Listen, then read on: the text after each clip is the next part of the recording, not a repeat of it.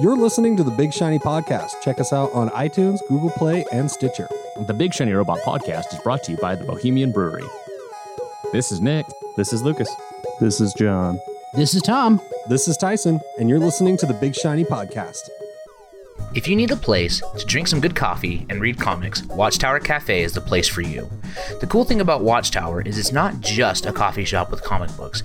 It's a great place that lets the geek community in Utah hang out and get together. Go check them out at 1588 South State and tell them Big Shiny Robot sent you.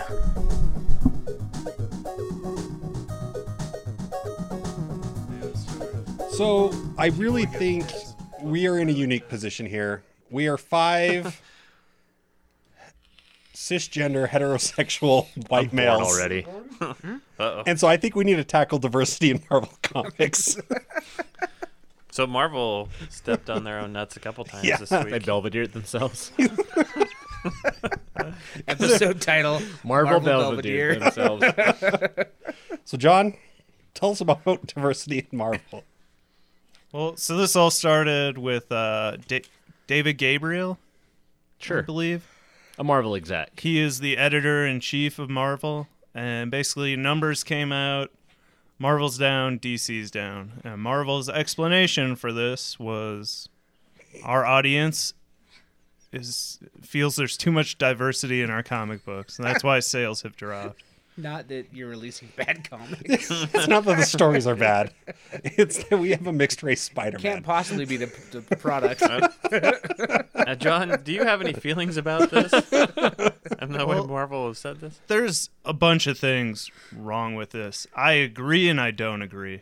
I don't agree in the sense that I don't think that's the reason for the most part. They have too many titles right now. I mean, just alone, so I love X Men, right? Mhm.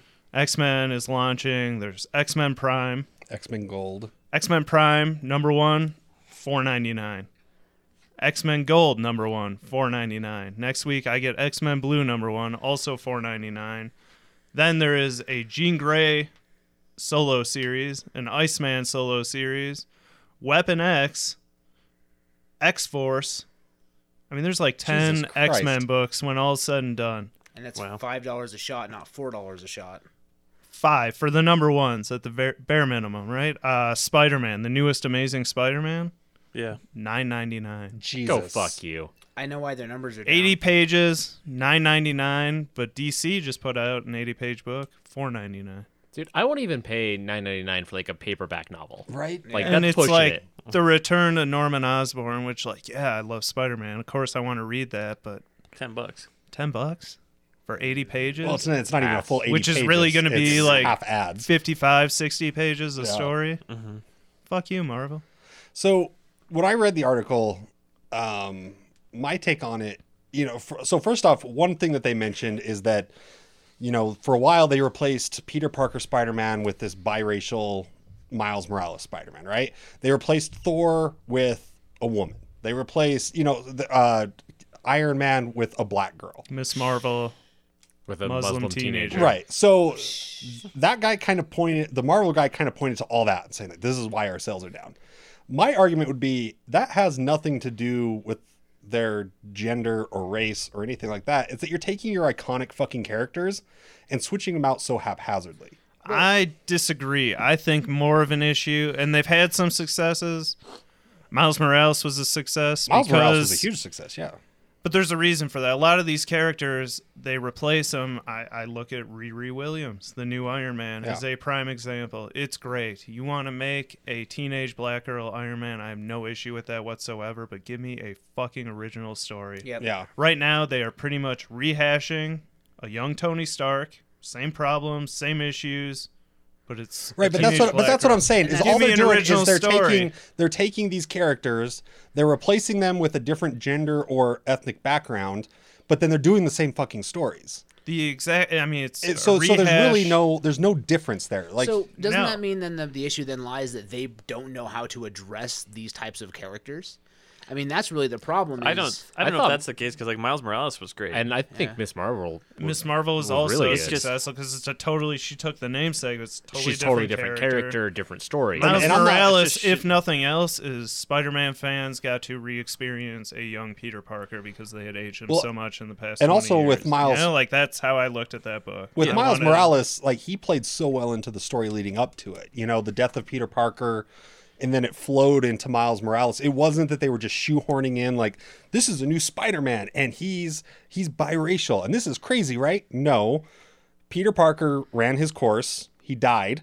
And this kid, who happens to be biracial, picked up the mantle of Spider-Man, and, it was the Ultimate Universe. and it was the Ultimate. Universe, Yeah. and and there were great stories written around and the it. thing in the Ultimate Universe, at least it, for the most part at that time, is they stuck. yeah, Dead Yeah. So So. Spider Man's gone, and now we got Miles Morales, and that's what's tough. I think with some of these changes that they make in the Marvel Six One Six universe is you kind of are into this understanding that it's going to change back, so it's hard to get invested.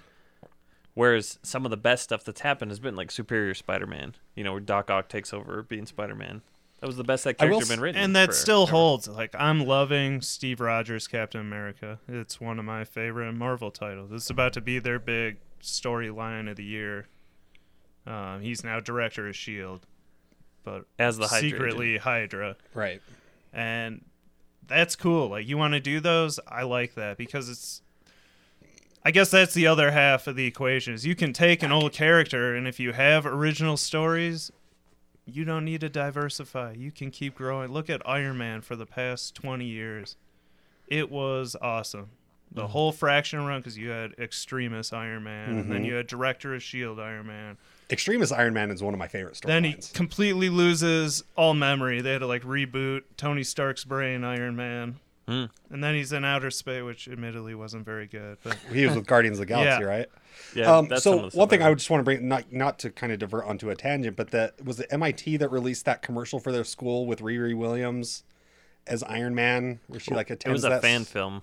Yeah, it was a fan film from someone at MIT or something like that. Yeah, yeah. But it was really well done, and I watched the commercial because it was making the rounds on the social media and stuff like that. And by the end of it, she she builds this Iron Man armor and then drops into the school or something like that and takes the helmet off. And I was sold. I was like, "Yep." When Robert Downey So- Jr. is done, cast someone and make Riri Williams the the next Iron Man. This is it was just like such like the juxtaposition of it and she didn't even say anything. It was a fucking fan made film, but it was interesting. You know, for one, you've got the female form in Iron Man form, right? So right off the bat, you see the armor, you can tell there's a difference. And then she takes that helmet off, and it's not only not Tony Stark. I mean, you know, it's it's way different, and it was it was fun. It it was really cool to see that. and it seems to me like what I'm gathering from this, because I haven't read comics in quite a long time, but it feels to me that like they're Marvel is introducing quote unquote diversity into their comics, but they're not really committing to diversity. They're just half assing it. They're saying, hey, we're going to put Riri Williams in the suit and we're going to rehash this origin story, but we're not going to really hard commit to her as Iron Man as a character. Like, you can still have a lot of the nods. She can still go to MIT and be a genius, because you'd have to be as a teenager to build a suit of armor, right? Mm-hmm. But then you could totally redo everything else about her and take all the Tony Stark away and give her a different, unique, Give her different villains, background. different storylines, Yeah. different struggles. It's the the fact that he put it, this guy, I forget his name, put it as a diversity issue is just nonsense. And that's like we're debating that, but it, it doesn't really matter. The the problem with Marvel is that they're chasing the buck like they always have. Mm-hmm. Yep. It's like you get the number one issues, or they up the prices and different things. It's not so much. It's like Spider Gwen. As much as I like Spider Gwen, it was a minor success to start, and now it's all over the fucking place because Yep. they beat the horse until it's and it's Dead. again the same thing. You now have a female Peter Parker and a Peter Parker that's helpless.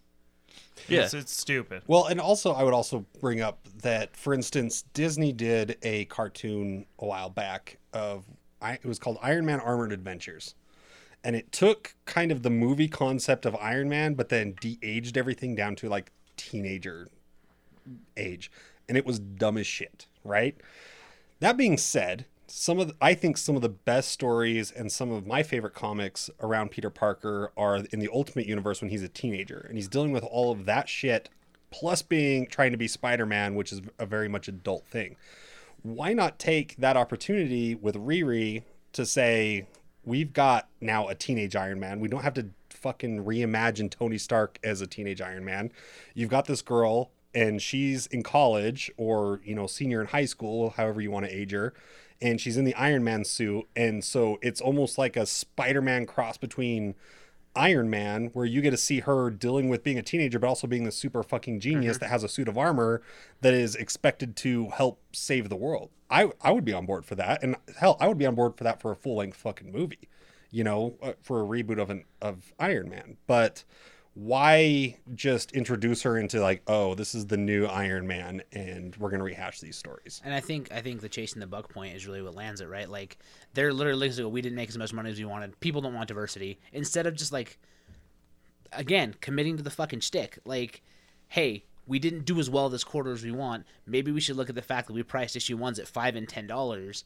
And like for me as a consumer, Right. if I can buy two to three image books for ten dollars or one Marvel book for ten, I'm buying three fucking image books. Like hands down, no questions asked. Well, especially when you've got image books being picked up for properties. I mean, Walking Dead's been around, but now Invincible's getting kicked around. If it ends up happening, who knows? But Well, it- Preacher just yeah, happened. Preacher. And price point just has so much to do with it because I mean you you up the cost of a comic even by a dollar. I mean, as a 32 year old adult, I, you know I don't read physical comics anymore. I don't buy the new stuff. I find it to be too expensive. So all it's kind of like Netflixing things, you know, where it's hey I want to see this and I'm Well, and- interested uh, in it, but I'll wait for it to hit One, look at it digital and pay two dollars. and look at it at the point of two is you're not just raising the cost of that book you're raising the cost of the arc right. so if i want to commit to an entire arc maybe it's a monthly comic over a year you just raised your 60 what, what would an arc be like 110 pages 120 pages It's usually eight issues.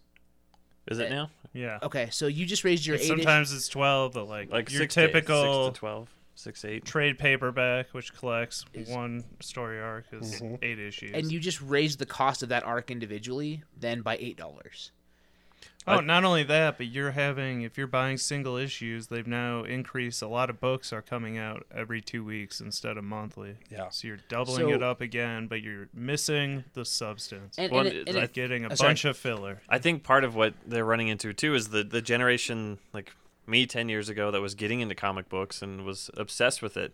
That generation now is a much more minimalist generation Yeah. than ours.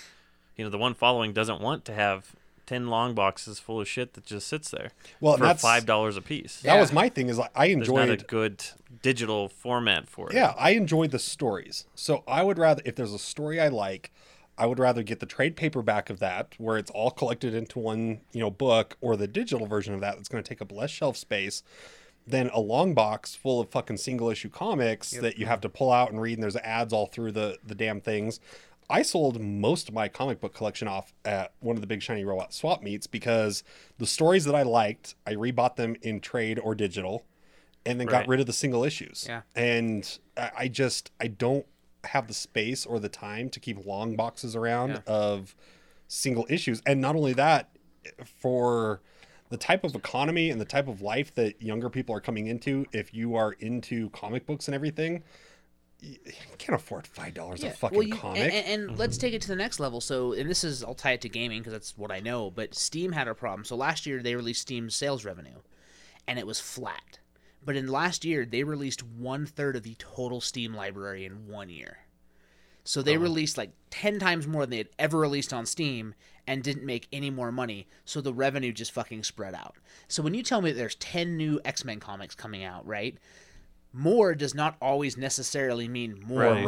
Revenue, If yeah. you're not getting new customers in through interest and intrigue and various things, you're just taking that user base that's already going to spend fifty dollars a month, and they're having to spread that fifty dollars a month over different shit. When And I there's was- different things you're having to pay that artist, that writer, the editor, yeah. Exactly. I was talking to Alan about this a Yeah. couple days ago, but the other thing to take into consideration is it's not actual sales that are down. It is comic book stores, the amount they are ordering from Marvel directly.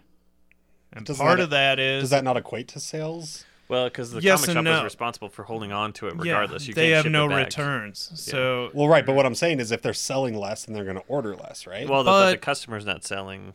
And Making Marvel's customers been money. running this scam for the past couple years where you want, you know, variant cover A, B, and C of, you know, let's say you want the variant for Captain America. right. you need to buy the store needs to order 50 of the Nighthawk series, which Oh, is selling okay. like three Yeah. a week.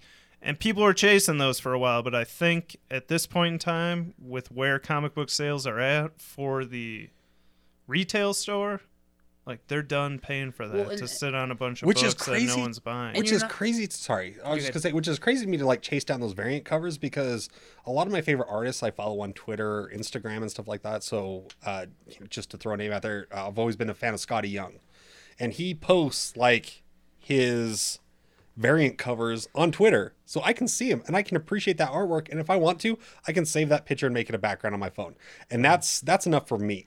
Eh, but I know I do know there's people out there that want those issues and to save them, but how much of the population of comic readers does that actually make up now? Has the tide shifted?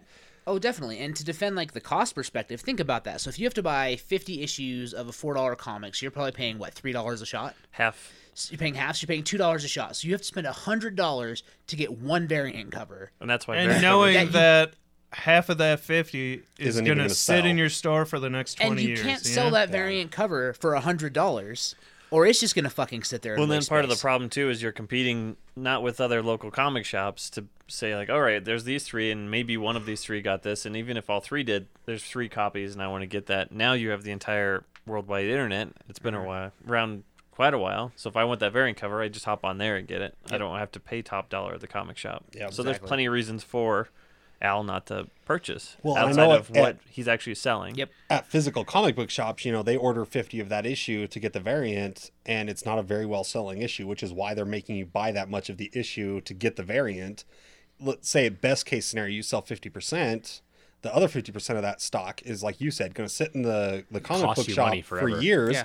And then eventually it's going to end up in the the the discount bin and maybe maybe you can charge two dollars an issue for that and make your money back but that's three years later Package You're still don't not making because you gotta you're, t- you're holding up on to it yeah, there's the and real estate And then when you're and- ordering issues next week, you're going, well, I don't have space for this because I've got 15 issues of butt fuck number 20. No, those sell that. right I would away. buy that Butt fuck number comic. twenty sells right away. I would, oh yeah, Fuck number 20 I, uh, sold out week number one I pre-ordered years ago. um, and then the final thing with Marvel, in my opinion, is they. I mean, they have a ton of books running, but it's like they give them eight issues, and if they don't feel it's doing well, they pull it, which then causes a ton of creative teams to get moved around. Right. Really free. Like I read Yeah. Scarlet Witch. Mhm. And there has been in the two years I've been reading it, they're on their third creative team. It happens like midway through a story arc. Ugh. How are you supposed to finish something and keep it interesting when it wasn't your Which is- idea? You're trying to finish Yep. someone else's work and then tie it into the story that you actually want to tell. which was Doesn't make of- any sense. Which you'll probably get cut short on. Yeah. And you Yeah. look at those great comic storylines, it's because that same right you look at X Men and Chris Claremont, you Yeah. look at Bendis. Matt Yeah. Fraction, Mhm. Bendis. on anything. But they get just- years and years Yeah. to tell a complete story and now i feel like if i get a team for a year like it's been a yeah good so year, so you that's what i was gonna say is like i feel like that has gotten worse because i remember reading it's the, horrible. the ultimate x-men comics lucas and maybe you Mhm. can help me out here but yeah, Mark and Millar. mark millar started And did Bendis the was first and whoever did 20, the whoever did the art for it you know at, at trade paper because i was reading it by borrowing your trade paperbacks. Yeah. and like halfway through trade paperback number four or five or something the art changes and it doesn't just change a little It's- bit it changes drastically. Yeah. and i hated the new art style and it totally took me out of the comic book.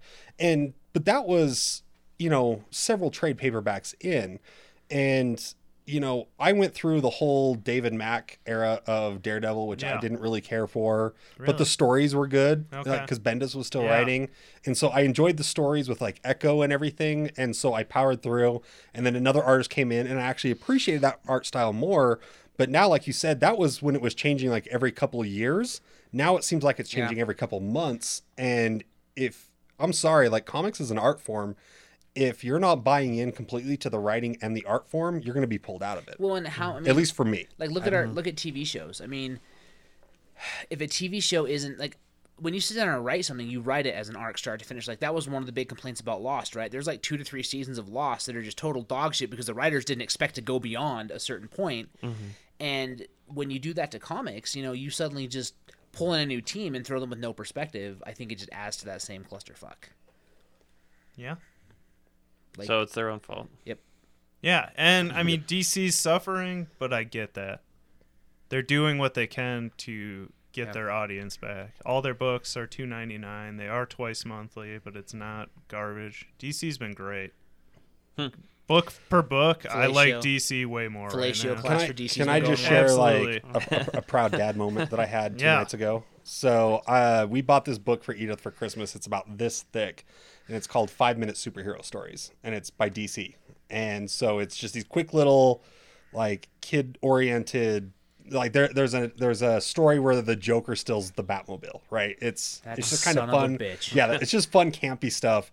Um, but the very first quote unquote story of the book is introducing all the heroes. And the other night I went through and we started the book over again.